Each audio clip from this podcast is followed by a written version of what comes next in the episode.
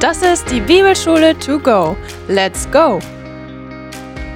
Herzlich willkommen zu einer neuen Folge Bibelschule to go. Mein Name ist Fabi, neben mir sitzt der Daniel. Der Daniel. Hey, ho, Leute. Hey, cool, dass du da bist. Ja. Und ihr wisst, unsere Vision ist deine Transformation. Amen. Heute mit einem ja, ansprechenden Titel, vor allem für Männer wahrscheinlich.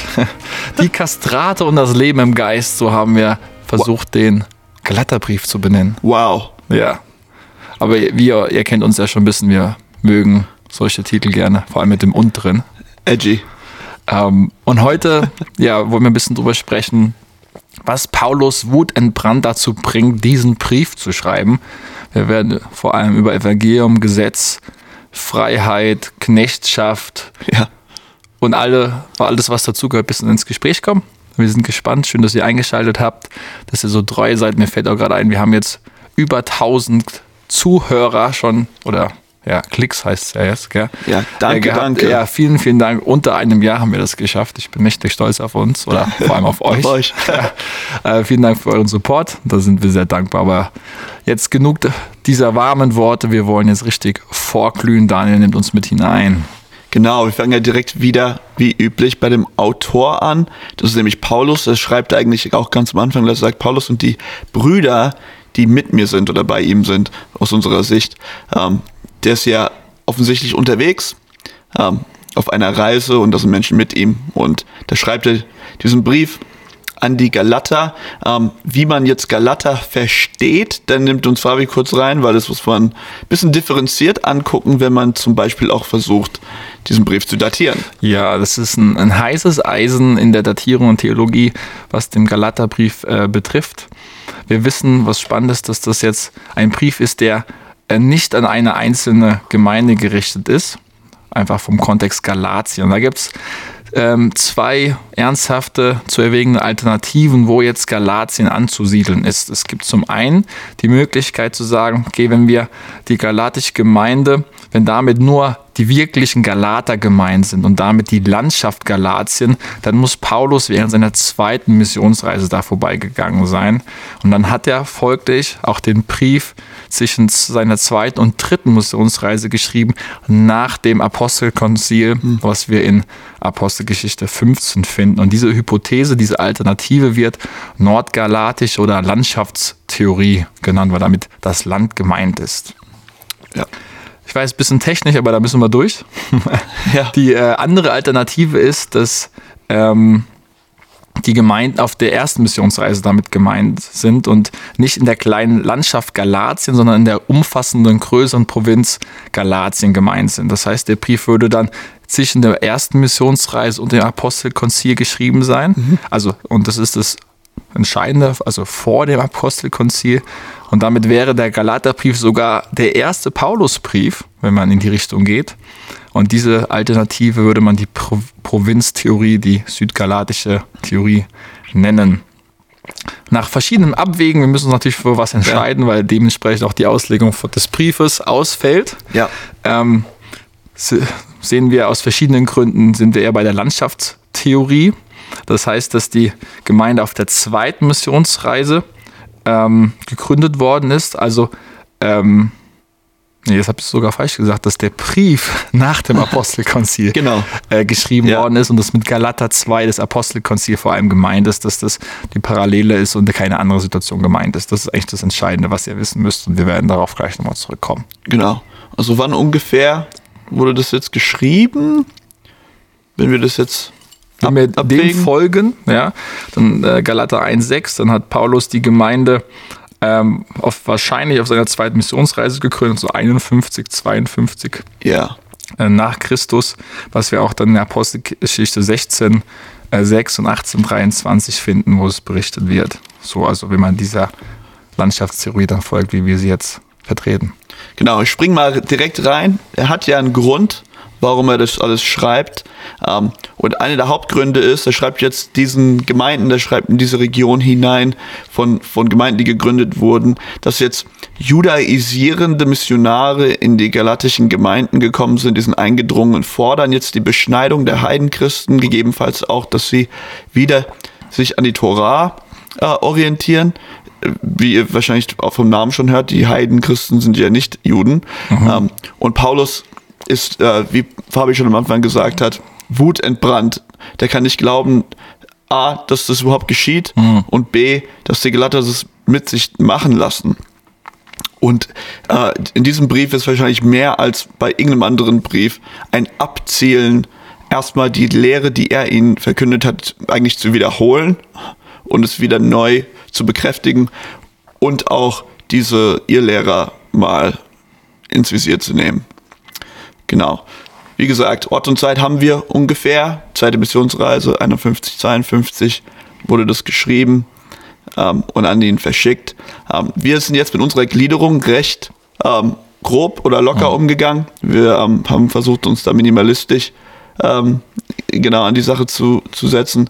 Also wir haben hier im ersten Teil Galater eins und zwei die autobiografische, autobiografischer Teil von Paulus. Ähm, ihr werdet gleich hören, was er alles sagt, aber es geht halt um ihn, falls ihr dieses Wort autobiografisch noch nie gehört habt. Er redet über sich, ja, Berufung, Verkündigung, auch Auseinandersetzung ähm, mit, äh, mit Petrus. Und dann geht es im zweiten Teil, das ist dann Kapitel drei bis fünf. Ähm, und äh, da geht es um äh, den Glauben und wie wir den Glauben eigentlich definieren und, die, und wie wir schon gehört haben, diese Schlüsselbegriffe, wie wir zum Glauben stehen, dass wir frei sind, Kinder der Verheißung. Genau, ihr werdet auch erkennen, Galater hat sechs Kapitel, ja, also bis drei bis sechs. Da hat er am Ende auch die Grußworte, die sind bei weitem bei den Galatern nicht so nett, ähm, wie bei anderen Briefen. Ähm, wir springen auch gleich ein mit den äh, Klartext und den Golden Nuggets. Fabi übernimmt gleich. Lasst uns Klartext reden, yes. Genau. Und auf Schatzsuche gehen. Genau, wir haben hier fünf Hauptteile, die wir anschneiden, nämlich erstmal Paulus und die Galater am Anfang, redet zu ihnen als Apostel. Ähm, dann gibt er einen Bericht vom Apostelkonzil, ähm, dann gibt es den sogenannten Antiochienischen Zwischenfall. Hey, das müsst ihr euch merken. Okay. Unbedingt, ja, es gibt eine Klausur. Äh, da geht es auch um ihn und Petrus. Im vierten Hauptteil das Evangelium und das Gesetz, da gibt uns auch Definitionen und ein bisschen mehr Verständnis. Und dann im fünften Hauptteil das Leben im Geist, wo es richtig spannend wird. Wie ihr seht, bleibt bei uns. Die ersten drei ja, Dinge sind, müssen wir ein bisschen durch, das ist ein bisschen Arbeit jetzt, aber mhm. äh, die lohnen, um dann zu den anderen beiden Punkten zu kommen, Evangelium, Gesetz, Leben im Geist. Das hilft uns so ein bisschen in den Kontext einfach auch zu, äh, besser zu ergreifen und zu verstehen. Genau, also schlagt eure Bibeln auf. Ja, ich hey, bin hier ganz diese Geräusche sind doch so, ja. Gold in unseren Ohren, ja. Echte Bibeln, genau. Paulus und die Galater, also wir befinden uns jetzt in den ersten zwei Kapiteln und was direkt am Anfang auffällt, wenn man in die antike Briefform schaut, was äh, formal gängig war, Paulus lässt einfach Segen und Grüße am Anfang weg. Es wird hier schon deutlich, hier ist die Kacke echt am Dampfen. Also Paulus lässt die Höflichkeiten weg, ja, und ist sehr aufgebracht und aufgebracht und erbost und will ja zum direkt zum Punkt kommen zum Thema Irrlehre. Ja, und er betont da auch schon in den ersten Worten direkt seine Autorität und seine Position, seine Stellung, um ähm, ja dieses Thema schon direkt am Anfang aufzurufen, was eigentlich passiert ist. Und was ist mhm. passiert? Irrlehrer sind wieder aufgetreten, die ein anderes Evangelium verkünden, die die Gemeinde verwirren, so beschreibt Paulus es, die die Gemeinde gegen Paulus aufwiegeln.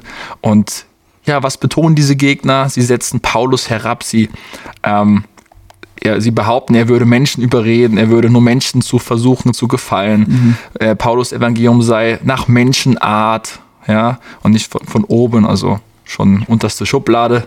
Ja. Ja, er hat es nur von Menschen empfangen. Und so fordern dann auch die Judaisten, ja, also Christen, die halt von der jüdischen Lehre oder behaupten, wir müssten noch weitere jüdische Gebräuche zusätzlich mhm. ähm, praktizieren, um gerettet zu werden. Mhm. Diese fordern halt von den Heidenchristen in diesem Fall, sich beschneiden zu lassen. Ja. Und da kommt dann Paulus in seiner ja, sehr direkten, aufgebrachten Art in fünf zwölf auch zu diesem Punkt, wenn ihr euch doch beschneiden lassen wollt und wieder den Weg zurückgeht, in, in den Weg des Gesetzes, dann macht's doch bitte richtig. Und ja, in einer wörtlichen Übersetzung steht entmannen. Wir haben es jetzt als kastrieren hier aufgegriffen. Ja. Ja, dann kastriert euch doch bitte, um das, das dann bitte richtig auch sogar zu machen. Ja. Ja. Wenn ihr es schon so wollt, dann könnt ihr den ganzen Weg gehen. Genau. Ja. Also wie gesagt, diese Gegner versuchen halt die Geltung des, der alttestamentlichen Gesetze und vor allem aller alttestamentlichen Gesetze, das sei vielleicht nochmal betont an der ja. Stelle, äh, einzuführen. Es werden noch in vier, zehn Tage, Monate, Zeit und Jahre, also bestimmte Tage, kalenderabhängige Feste benannt, ähm, wo man das noch ein bisschen festmachen kann. Ja? Also um das nochmal hier festzuhalten, im Kern geht es darum, dass neben der Gnade, dem Glauben an Jesus Christus, noch was hinzukommt. Ja. Also Gnade plus Taten gleich Gott gefallen, ja, oder gerettet. Genau, und in Paulus Worten Glaube plus Gesetz. Ja. ja. Und das ist gleich sein Punkt, Gnade plus, das ist schon der Fehler. Das ist schon ja, ja. zu weit. Gnade plus nichts, könnte man vielleicht sagen, ist gerettet, ist mhm. diese Beziehung, aber dieses Plus ist schon der Fehler. Ja. ja? Und das sagt er, das ist nicht, das ist ein anderes Evangelium, das ist ein falsches Evangelium. Ja. Das hat Paulus nicht verkündigt. Ja. Und dann ist ganz spannend, wie er vorgeht, um erstmal diese persönliche Anklage zu widerlegen. Wir sind jetzt hier ab eins zehn bis zwei einundzwanzig grob. Mhm.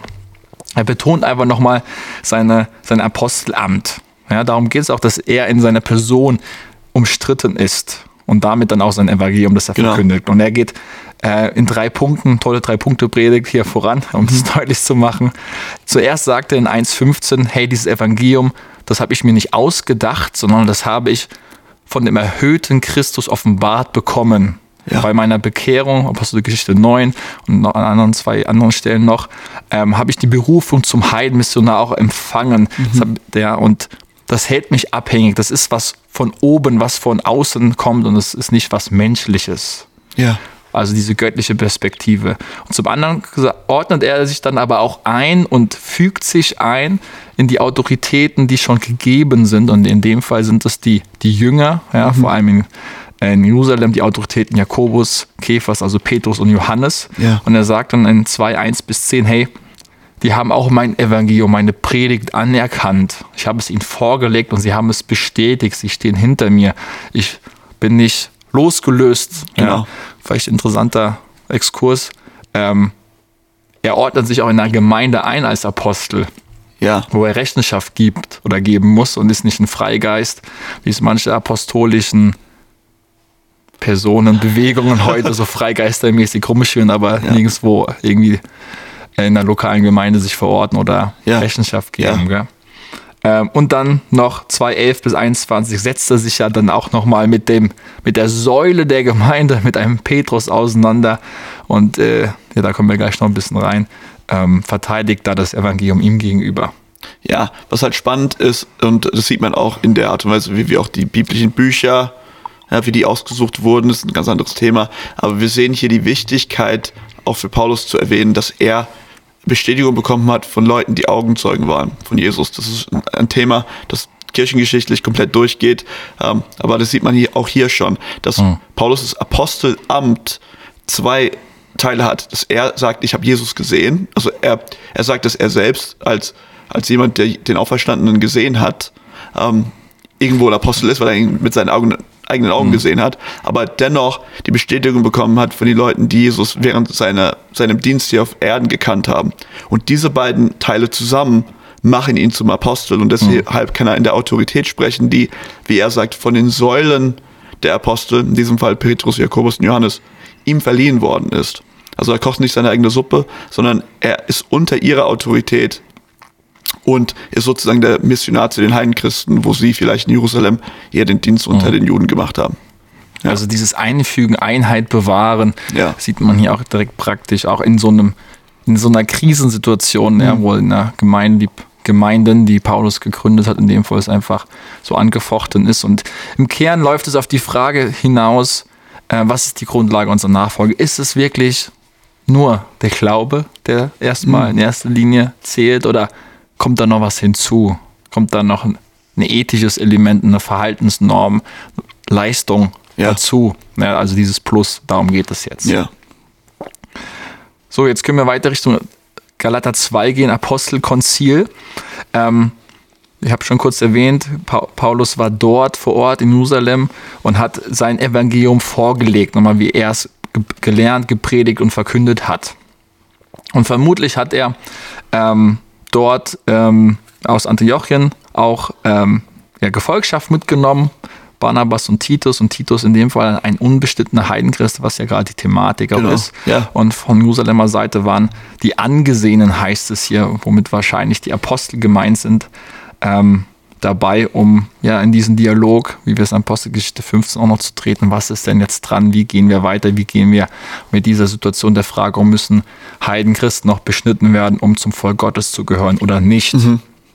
Und dann führt Paulus aus, Galater zwei neun, dass in diesem Dreierkreis eine, ja, hier heißt denen, die als Säule galten, das sind in dem Fall dann Jakobus, Petrus und Johannes, ähm, Jakobus, Jesu Halbbruder, der auch den Jakobusbrief geschrieben ja. hat, könnt ihr nochmal, Schrödinger und wie ist der Titel nochmal, hilf mir? Schrödingers Glaube und, und irgendwas. irgendwas anderes. Ja, äh, nachhören, das haben wir schon entfaltet.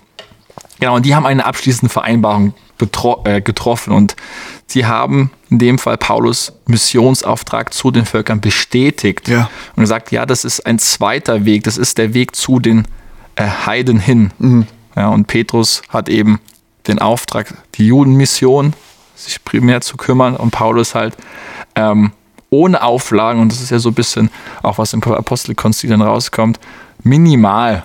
Ja, minimale Auflagen, sie sollen sich von Götzen, ja, Götzendienst ja. fernhalten, von Hurerei, ja. ja, das sind so ein paar Schlagworte, ja, und dann auch ein spannender Nebeneffekt hier noch, sie fordern aber ihn danach auch dazu auf, sie, nicht die Armen zu vergessen in Galater mhm. zwei zehn, ja, also ja. Sammlung, Kollekte für die Armen, und Paulus macht es dann in Querbeet in seinem Dienst, geht es auch immer um eine Kollektensammlung für, für Jerusalem. Also das war ein großes Anliegen, das, was er da auch mitbekommen hat. Was ich halt spannend finde, er sagt ja am Ende, ähm, die, ja, die haben nur nochmal betont, hier zwei zehn, ja, dass ich die Armen nicht vergessen sollte, was ich sowieso unbedingt vorhatte, mhm. ja, mich um die Armen zu kümmern. Also ich wirkt dann so, wollte ich sowieso. Nochmal ja. als, als, als Bestätigung. Ja. ja. Genau, ähm, diese Apostelgeschichte fünfzehn kann man das auch nochmal detaillierter nachlesen. Er fasst das hier summarisch zusammen für den Kontext in Galatien einfach. Mhm.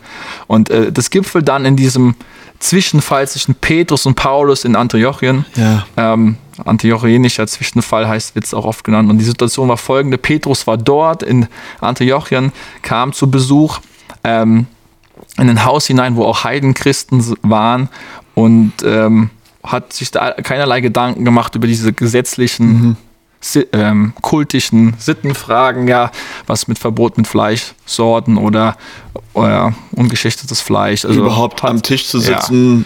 Er hat es einfach ihm. gemacht. Ja. Und dann ist es so ge- gewesen, dass einige Leute halt aus Jerusalem von Jakobus her dahin gekommen sind, also Judenchristen in ja. dem Fall, dazugestoßen sind. Und das hat, hat dann die anderen Judenchristen veranlasst und halt Petrus auch, ja. sich zurückzuziehen und wieder, ja, Diese, Diese Trennung, Trennung, die Jesus ja. eigentlich gebrochen hat, ja, wo, wo hier, ja, Gott hineingesprochen hat, auch durch die Vision, die er Petrus gegeben hat, mit Cornelius, ja, aufgehoben hat, hat er sich, ja, wieder ist er wieder zurückgefallen und Paulus konfrontiert ihn hier ganz hart, öffentlich, bloß, ja, ja. bezeichnet ihn als Heuchler und stellt ihn halt zur Rede, was hast du da getan? Das Evangelium sagt uns eigentlich was anderes. Ja. Ja, und für Paulus wird einfach hier deutlich, das ist keine beliebige Frage, sondern es ist eine ganz klare Abweichung von dem Weg des Evangeliums, der mhm. Wahrheit, wie ähm, Jesus sie gelehrt hat, wie sie sie empfangen haben. Und wenn man diese Grundkenntnis leugnet, ja, dass ein Mensch dann eben doch aus Werken des, Gesetz, des Gesetzes gerecht gesprochen ja. wird, das steht dem Fundamental entgegen, was Jesus gelehrt hat, nämlich, dass wir allein durch den Glauben an ihn genau. gerettet werden, was ja, wir in zwei sechzehn finden. Kommt eigentlich komplett dann das Evangelium. Ja. Schon so. Ja. Und das ist halt hier, das, da wird es vielleicht auch ein bisschen praktischer, scheinbar ja nur eine Kleinigkeit. Ja, ja. Könnte man meinen, hey, das ist ja Tischgemeinschaft, ja. Aber das, das Evangelium bringt halt, dringt halt in alle Lebensbereichen durch. Es mhm. zieht sich durch und ähm, hat dann solche Auswirkungen, also was man auch vermittelt damit, wie man auftritt. Ja, das, das spricht natürlich ja, auch alles. Ja, und natürlich auch, dass Paulus, das lese ich jetzt halt auch ein bisschen rein, ähm, gell, aber wie wichtig es ihm war, dass Petrus das auch lebt. Mhm. Ja, zu wissen, er, er als Säule der Gemeinde ähm, ja nicht anderen einen Grund gibt, hey, wenn Petrus das so macht, mache ich es auch so, sondern er spricht zusammen, weil er auch weiß, wie wichtig Petrus Vorbild hm. und Position ist und Autorität ist, das auch vorzuleben. Und deswegen, glaube ich, macht das auch öffentlich, damit Petrus, ja, sich, keine Ahnung, da in Anführungsstrichen zur Umkehr äh, kommt und das Evangelium so lebt, wie Jesus es ähm, ja, für uns erkauft hat. Hm. Und wir merken hier mal wieder, Petrus kommt halt in der Regel auch oft nicht so gut weg, ja, in der Bibel. Ja, also ja. Nicht nur gegen, im, gegenüber mit Jesus, ja, wo er ihn verleugnet und große Töne spuckt vorher, ja. sondern auch hier auch nochmal. Und das macht's viel nahbarer auch mhm. als, als Leiter, als Mitarbeiter unterwegs zu sein, ja, dass die Bibel so wirklichkeitsnah ist, ja. Ja, dass, dass sie von unseren Fehlern, ja, von, von der Säule schlechthin, ja. ja, oder Säulen mit Paulus zusammen spricht und dass sie auch halt Fehler waren und das wenn nicht schön geredet ist. Ja, halt so. Genau. Also ja. ist wirklichkeitsnah. Ja. So, jetzt haben wir es geschafft. Wir sind bei Kapitel drei angekommen. Evangelium und Gesetz. Ja, wir haben jetzt gesehen gerade, äh, Paulus verteidigt nochmal die von Jesus erhaltene Autorität und zeigt auch, dass die ersten Jünger hinter ihm stehen. Und jetzt kann er sich endlich inhaltlich auch mit dieser Irrlehre auseinandersetzen. Und ganz grob kann man diese Botschaft, die er dann jetzt verkündet, in, in vier Schlagsätzen zusammenfassen. Das erste ist, die gute Nachricht gründet im Versprechen Abrahams. Mhm. Niemand wird durch das Gesetz vor Gott gerecht, sondern durch den Glauben an Jesus. Gottes Versprechen ist älter als das Gesetz. Ja. Und wir sind nicht mehr Sklaven, sondern Kinder Gottes.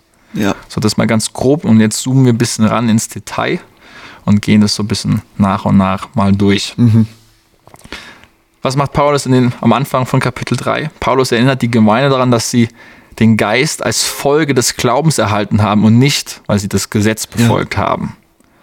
Und dann zitiert er auch einen Vers aus dem Alten Testament, wo er heißt, der Glaube wurde Abraham als Gerechtigkeit angerechnet. Und das bringt ihn dahin zu sagen, die, die jetzt an diese Wahrheit Jesus Christus glauben, sind also Heiden in dem Fall, sind die wahren Söhne Abrahams, nicht die leiblichen Nachkommen. Ja. Und der Bezugspunkt ist jetzt hier also nicht die Abstimmung, Abstammung, sondern der Glaube. Genau. Das ist jetzt hier der, der rote Faden. Das heißt, und er führt es weiter, wer jetzt durch das Tun des Gesetzes, was ja mit der Beschneidung gemeint ist und der Rückfall wieder, den Segen Gottes erhalten will, also aufgrund von Leistung, mhm. der geht den falschen Weg. Der steht auch, wenn er den Segen will, durch Leistung auch dann in dem Fall unter dem Fluch, wenn er es nicht schafft, ja. das Gesetz zu halten. Und wenn, er, wenn wir vom Gesetz reden, meinen wir immer, und vor allem Paulus, das ganze Gesetz. Ja. ja. Das heißt, nur der durch den Glauben Gerechte wird leben. Das sagt Paulus mit einem Zitat aus Habakkuk eins vier. Mhm.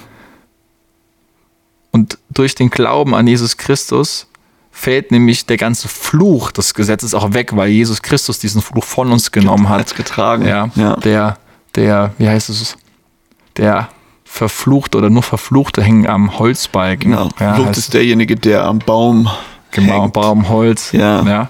Ein Zitat ja. natürlich auch aus dem Alten Testament wieder. Und dadurch, weil Jesus den Fluch für uns ertragen hat, dass wir ihn nicht mehr tragen müssen, steht uns auch der Segen Abrahams jetzt mit offenen Armen offen. Den können wir nun so erhalten. Ja, es ist wirklich spannend, dass er das ja macht, weil er will ja auch genau da die Trennung schaffen zwischen das, was die Judaisten vertreten, ja. im Gegensatz zu, wo er sagt, was das Evangelium vertritt. Dass die Judaisten sagen würden, naja, wir sind ja, übrigens, das passiert ja auch bei Jesus, mit den Pharisäern, wir sind ja die Nachkommen Abrahams. Mhm. Und Jesus definiert das für die auch neu und sagt, naja, eigentlich ist euer Vater der Teufel und nicht Abraham, weil guck mal, wie ihr lebt. Mhm. Und ähm, Paulus macht was Ähnliches, er sagt, ja, es gab eine Verheißung für Abraham und er hat geglaubt. Und das, was uns so die Nachkommen von Abraham macht, ist, dass wir auch glauben. Mhm. Das ist die Verbindung und nicht die ganze Geschichte. Ja. Ja, und er ist, ist ja cool. Er ist schon clever, weil er ja, die, sie argumentieren ja mit Gesetz und er geht halt hinter das Gesetz zurück. Ja.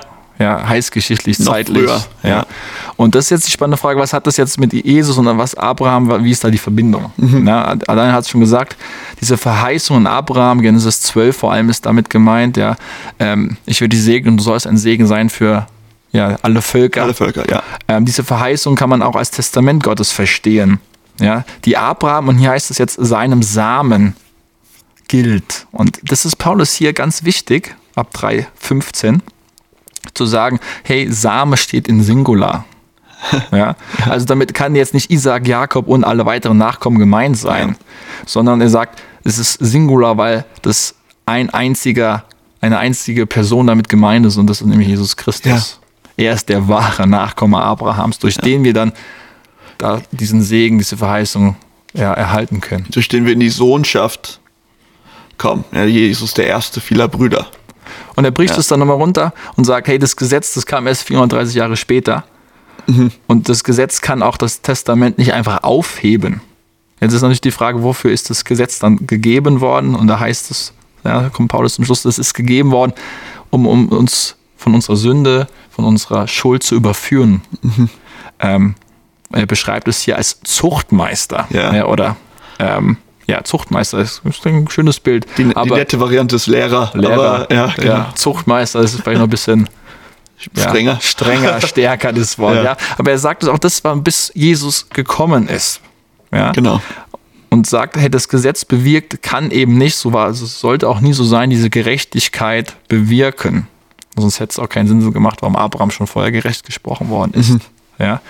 Das heißt, das Gesetz wird jetzt hier mit einem Zuchtmeister verglichen, der auf uns unmündige Kinder aufpasst.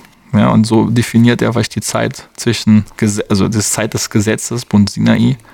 Ähm, doch jetzt, die, für die, die an Jesus glaub, zum Glauben gekommen sind, sind sie befreit worden von diesem Zuchtmeister.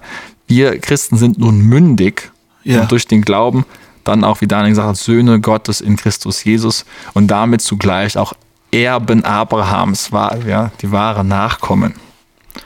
Ja, also die Erbschaft überspringt relativ viel. Also, ja, also da wird irgendwie in der Zeit wie so, wie so ein Loop, so ein komischer, ja, ich kann das gar nicht so gut beschreiben, ja, aber das ist wie so ein Sprung von Abraham über die ganze Zeit zu Christus. Mhm.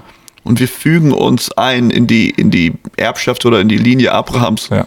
Ja, wir werden sozusagen zurückversetzt in eine Zeit außerhalb oder vor dem Gesetz mhm. oder nach dem Gesetz, wie ja, auch man sagen will. Vielleicht kann man sich auch so vorstellen, dass ja, Genesis zwölf, der Bund mit Abraham, wo das dann alles beginnt, Gottes Antwort auf die Sünde, dass das einfach weiterläuft, parallel, auch neben dem Sinai-Bund. Ja. Ja?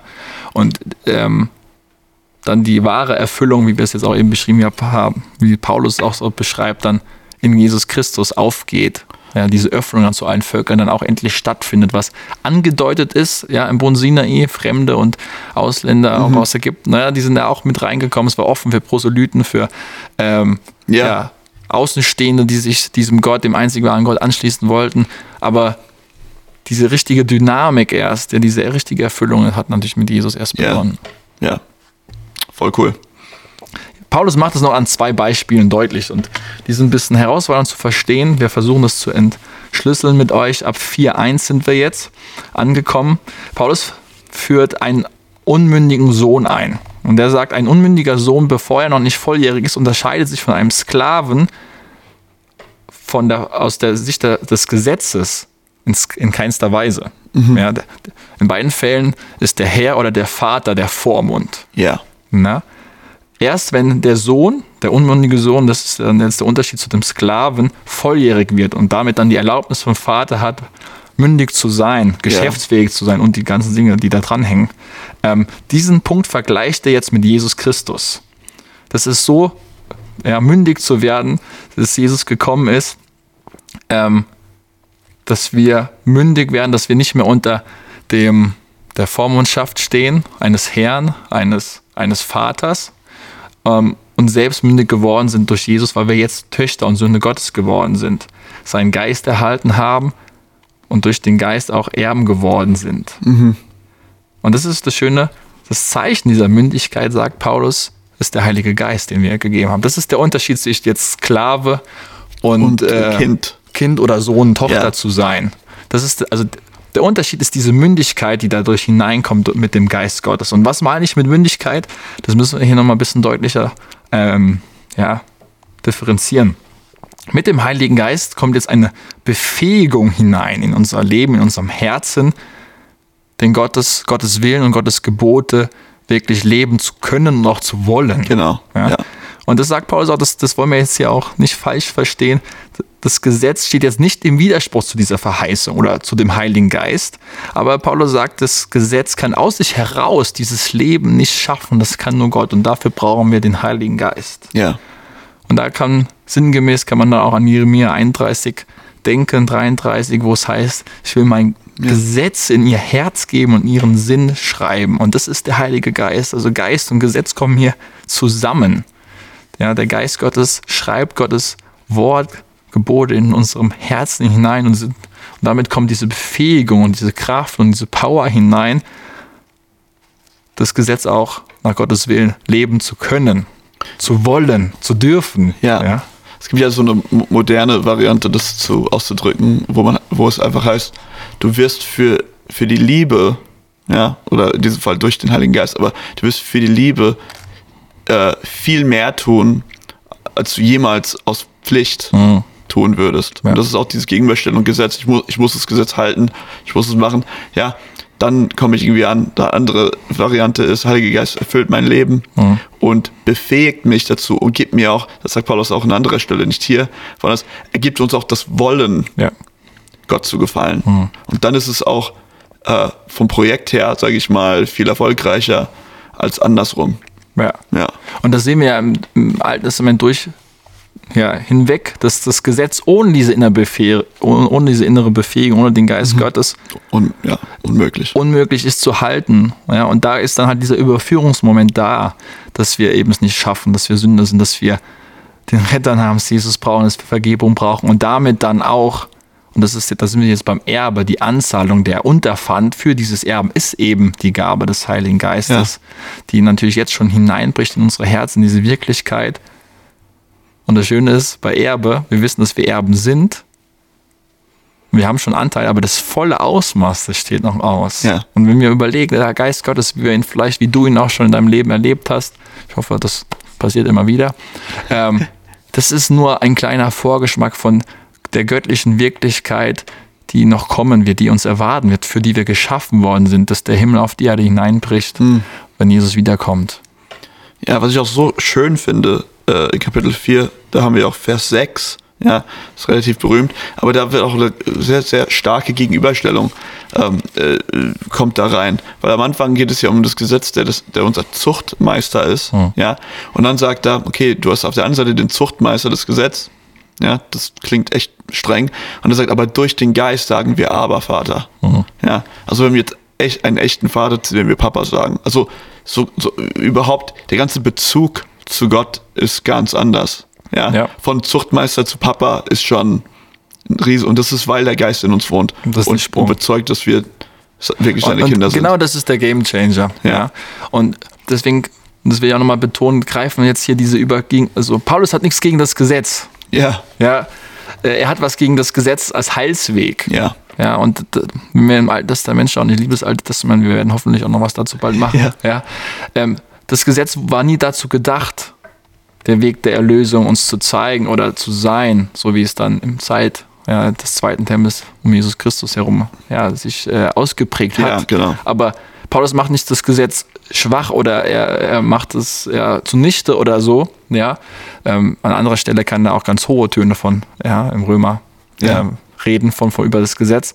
Aber dieses Zusammenbringen, Gesetz, Befähigung, dieser Wechsel von Sklave zu Kind, yeah. das ist der, der Game Changer, wo der anders. Geist Gottes hineinkommt. Ja. Ja. Und das will er nochmal in einer ja, sehr allegor- allegorischen, metapherartigen Vergleichs mhm. deutlich machen, vier einundzwanzig bis dreißig, wo es um Abrahams Frauen geht. Ja, einmal den Weg des Gesetzes, das, da sind wir bei der Hagar, einmal der Weg des Evangeliums, das ist die Sarah. Ja. Knechtschaft und Freiheit gegenübergestellt, die Unfreie mit der Freien, Sinai-Bund, Neuer Bund, das jetzige Jerusalem, das himmlische, Ismael bei Hagar, Isaak, der Sohn der Verheißung ja. bei Sarah und Hagar halt dieses natürliche, fleischliche, weise gezeugte Weg, den Abraham selbst gegangen ist. Genau. Ähm, da soll es noch deutlich werden. Ja. Ja.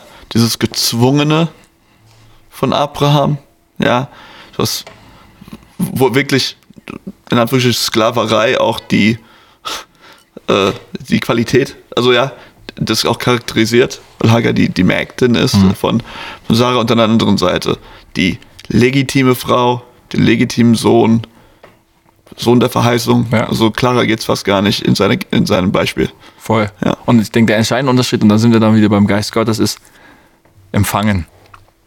Ja. Ja, ich kann nichts dafür tun, dass ich was empfange. Vielleicht mit leeren Händen da sind und warten. Ja. Ja. Und das, da war Abraham zu ungeduldig dann. Mhm. Oder ja, wer kann es ihm vielleicht nachsehen ja. bei, bei der langen Zeit. Ja. Ähm, aber das ist der entscheidende Unterschied. Da wollte er nachhelfen. Da, da kommt halt dieses Element ja Leistung wieder rein. Ja, ich bringt. muss was machen, ich, ja. Ja, um, um das, diesen Weg zu kommen. Und hier macht Paulus deutlich, nee, es ist Empfangen, es ist Geschenk, mhm. das ist Gottes Großzügigkeit und vor allem Gnade. Ja, ja. Genau. Um das nochmal zusammenzufassen, sagt dann Paulus in Galater fünf eins, das ist auch gleich unser Kernvers, den wir noch anschauen werden, ist, zur Freiheit hat euch Christus berufen. Ja.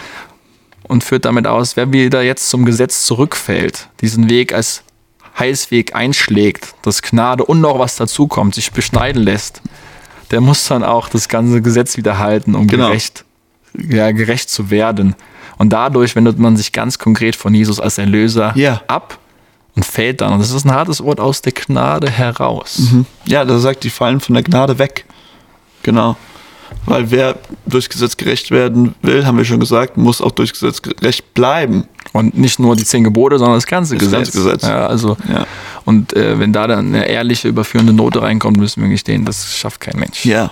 Oder nur einer, und das ist unser Erlöser. Deshalb, ja. Und deshalb leben wir im Glauben. Glauben. Durch ihn und durch seinen Geist. Weil er den Fluch dann stellvertretend für uns ja. auf sich genommen hat. Ja. Ja. Wir haben es geschafft, wir sind am Höhepunkt angekommen, wir sind im Leben im Geist am Ende, fünf und sechs. Schön, dass ihr mit uns hier durch, durchgehalten habt. Ja. Und jetzt ist natürlich die Frage, wie sieht jetzt diese Freiheit aus, ja, von der Paulus hier spricht? Wie will sie gestaltet und gelebt werden? Und das ist diese Rubrik Leben im Geist. Und ja. wenn er jetzt es weiter ausführt, fünf dreizehn bis fünfzehn, dann haben wir deutlich, diese Freiheit ist eine Freiheit zum Dienst. Mhm. Ja, es ist eine Freiheit, dienen zu wollen. Das kam auch schon ein bisschen heraus. Ja. Ja. Und dienen zu wollen, wem? Natürlich Gott, aber auch dem Nächsten. Ja.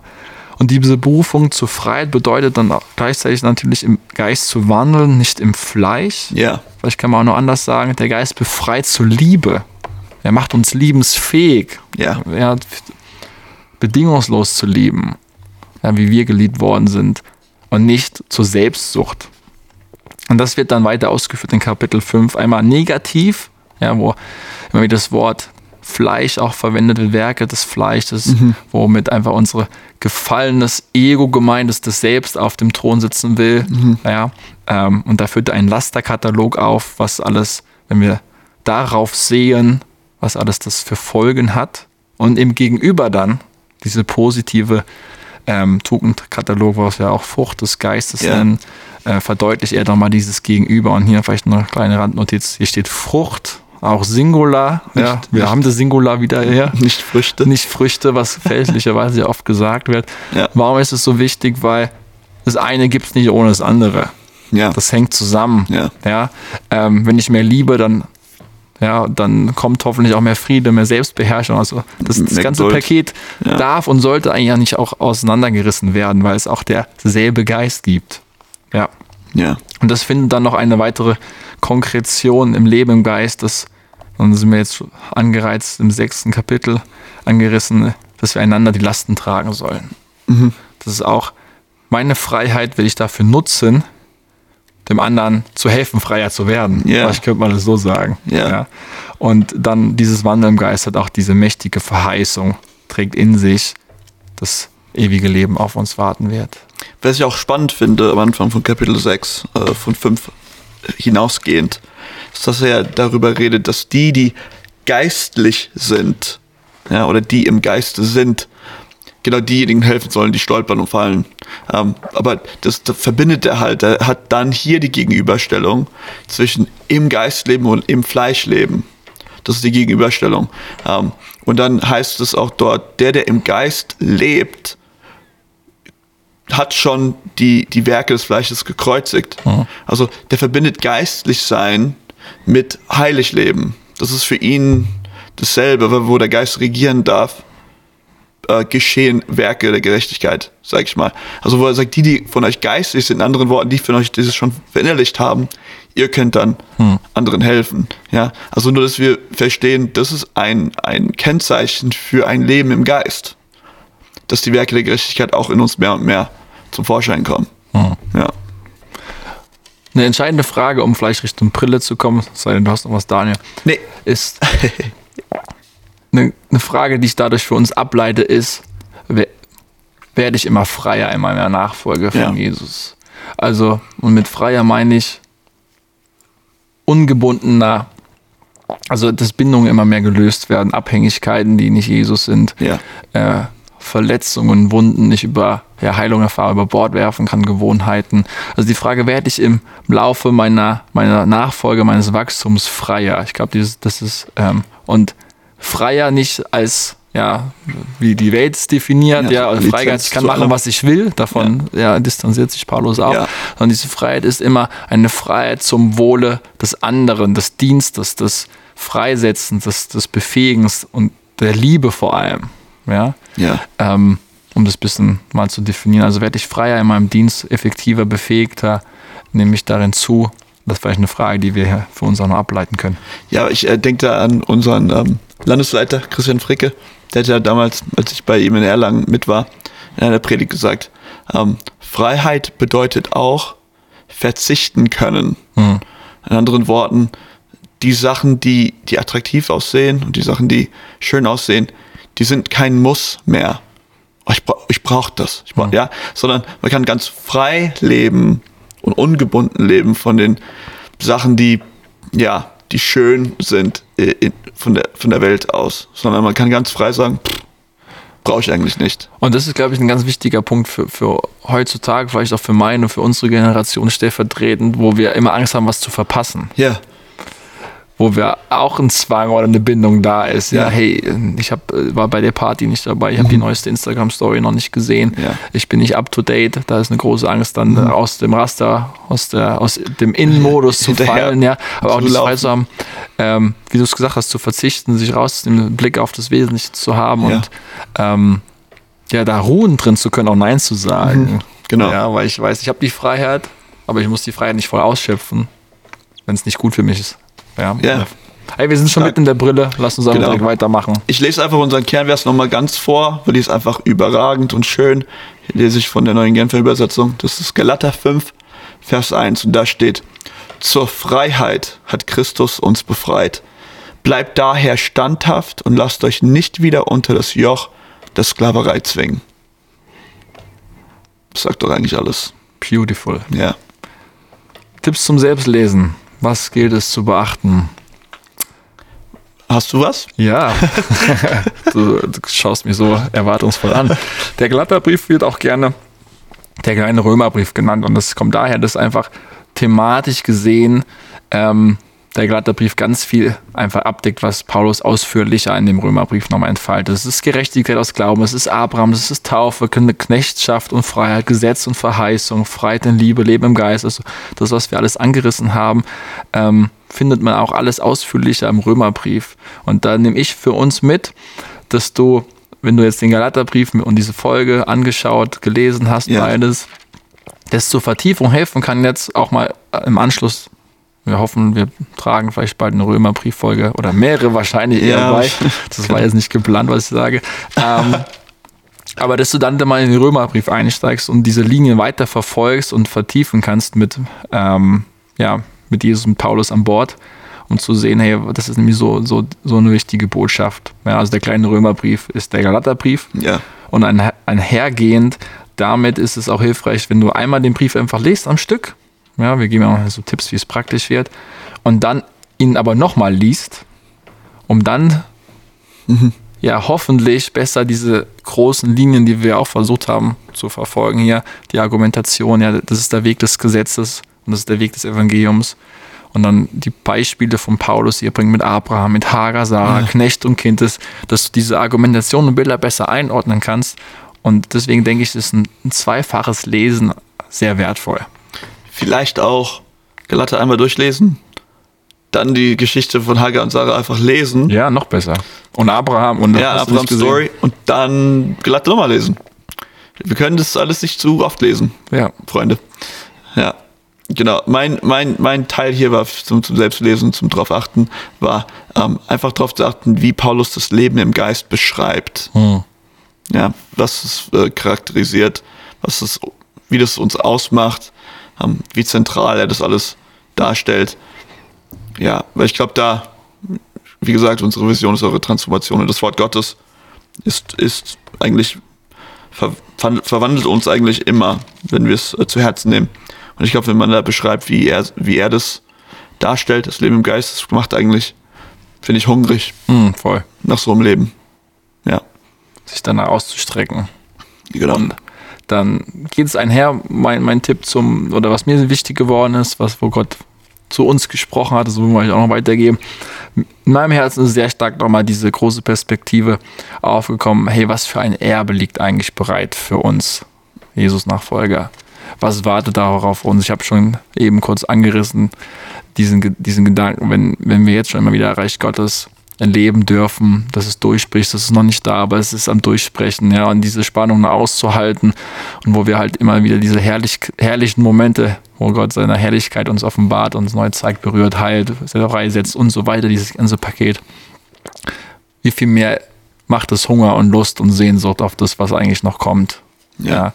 Und äh, dass diese Sehnsucht, dieses Erbe, was für uns bereit liegt, so ein Potenzial hat, uns anzutreiben, uns mit Leidenschaft zu füllen und in Situationen uns befähigt, weiterzugehen, wo, wo wir eigentlich nicht mehr können, nicht mehr wollen, nicht mehr ja, genau. ja, am Boden sind. Ja, also dieses, denkt mal darüber nach, was an Erbe, und das ist jetzt dieser ganze Begriff Himmel auf Erden, Ewigkeit, ewiges Leben, ähm, für Konsequenzen auch für dein Leben haben kann.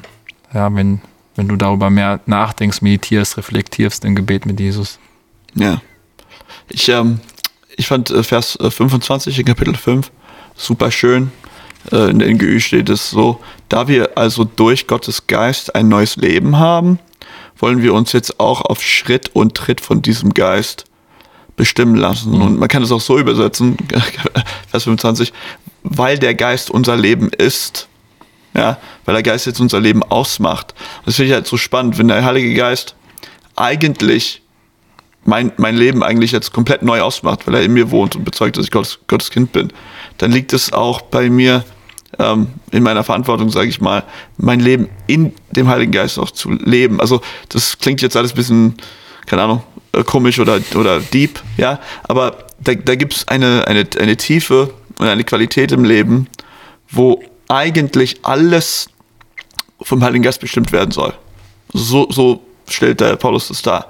Jede Kleinigkeit soll von dem Heiligen Geist bestimmt sein. Und dieses Bewusstsein zu haben, ähm, das in sein Leben auch zu verankern, ja, es ist auch praktisch, wie man das mit seinem Kalender macht und wie man seine Prioritäten setzt, so in Schritt und Tritt das Leben in dem Heiligen Geist zu leben, ist, ja. finde ich, nicht nur sehr herausfordernd, aber auch total aufregend, total spannend, ähm, wenn man sich vorstellt, wie das Leben sein kann. Also da merkt man auch, es gibt auch kein Ende dessen. Ja, es geht immer tiefer. Es geht, es kann immer tiefer gehen mit dem Heiligen Geist. Er kann noch mehr Raum einnehmen, noch mehr bestimmen, was wir tun und noch mehr in unserem Leben das Unmögliche auch tun.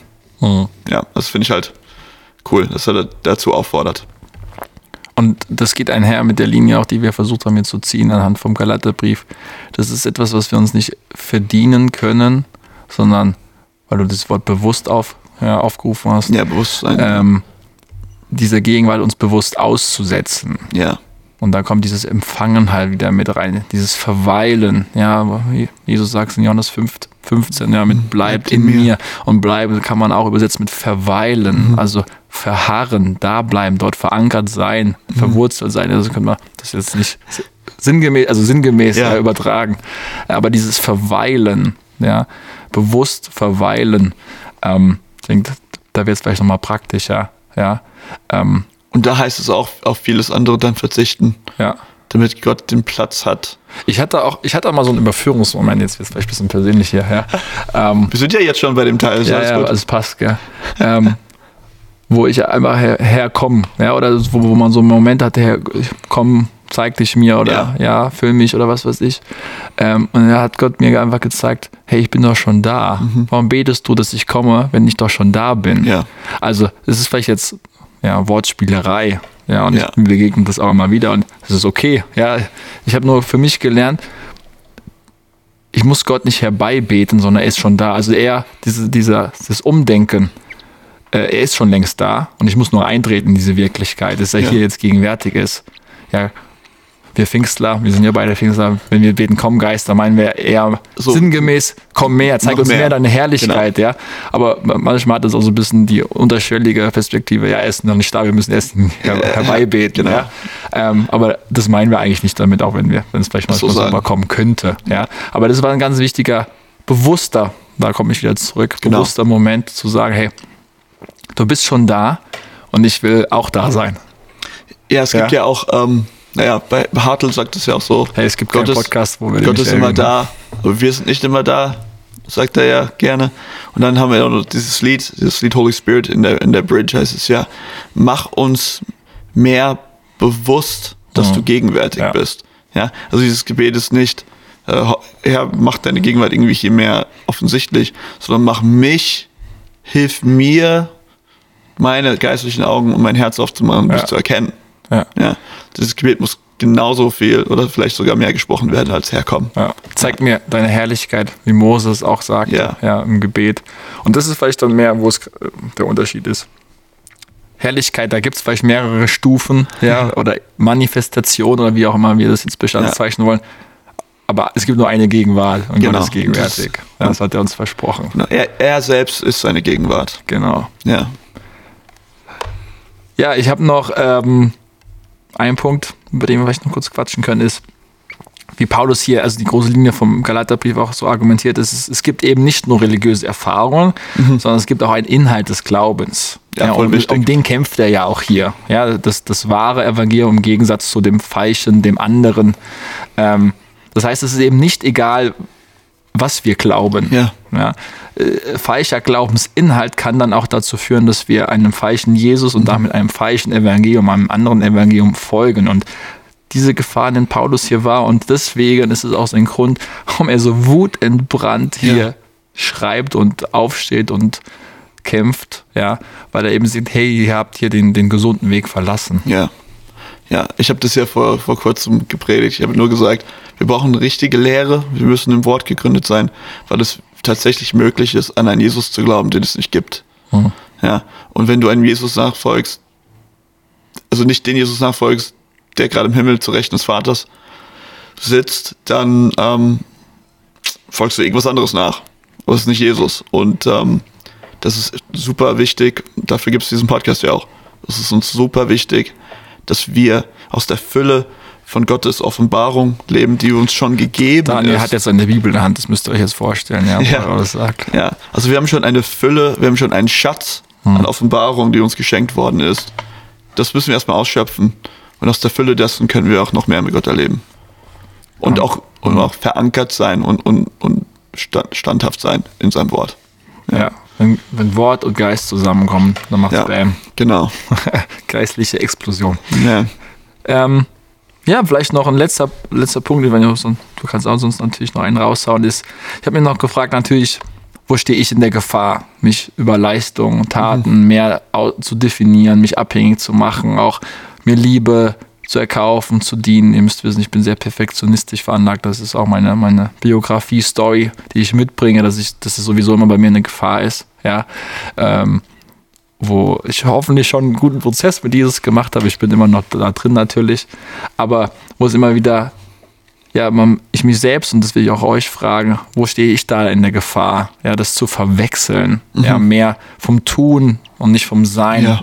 in Jesus zu definieren, mehr wie der Diener als Kind zu sein. Ich sage jetzt Diener und Kind, weil wir sind in erster Linie Kind und aus dem Kind wird Diener, ja, Sklave, Diener ist das vielleicht auch, ja, an anderer Stelle nennt uns auch das Neue Testament, wir sind Diener Jesu, ja, Sklaven Jesu, ähm, aber nicht unter dem Gesetz, sondern unter der Hand Jesu, ja, aber was ich dann noch, um es auf den Punkt zu bringen, dann kannst du einspringen, ja, ist zu sagen, ich kann nichts tun, dass ich mehr geliebt werde, und ich kann auch nichts tun, dass ich weniger geliebt, weniger geliebt werde, also ja. Gott liebt dich am meisten jetzt in diesem Moment gerade, ja, ja, ähm, das heißt nicht, dass es ein Freifahrtschein ist, in die Richtung werde ich nicht, aber das anzunehmen und darin zu ruhen.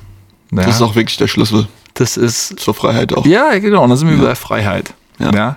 Und da geht es um Motive natürlich dann auch, wenn man noch ein bisschen tiefer rein will, nicht nur Leistung, sondern auch Motive. Ja, warum tue ich, was ich tue? Ja. Ähm, da kann man sich nochmal prüfen, nochmal wieder im Gebet, Psalm hundertneununddreißig hinten raus, prüfe, Herr, mein Herz erforsche mich, ob ich in der Gefahr stehe, auf dem falschen Weg abzubiegen.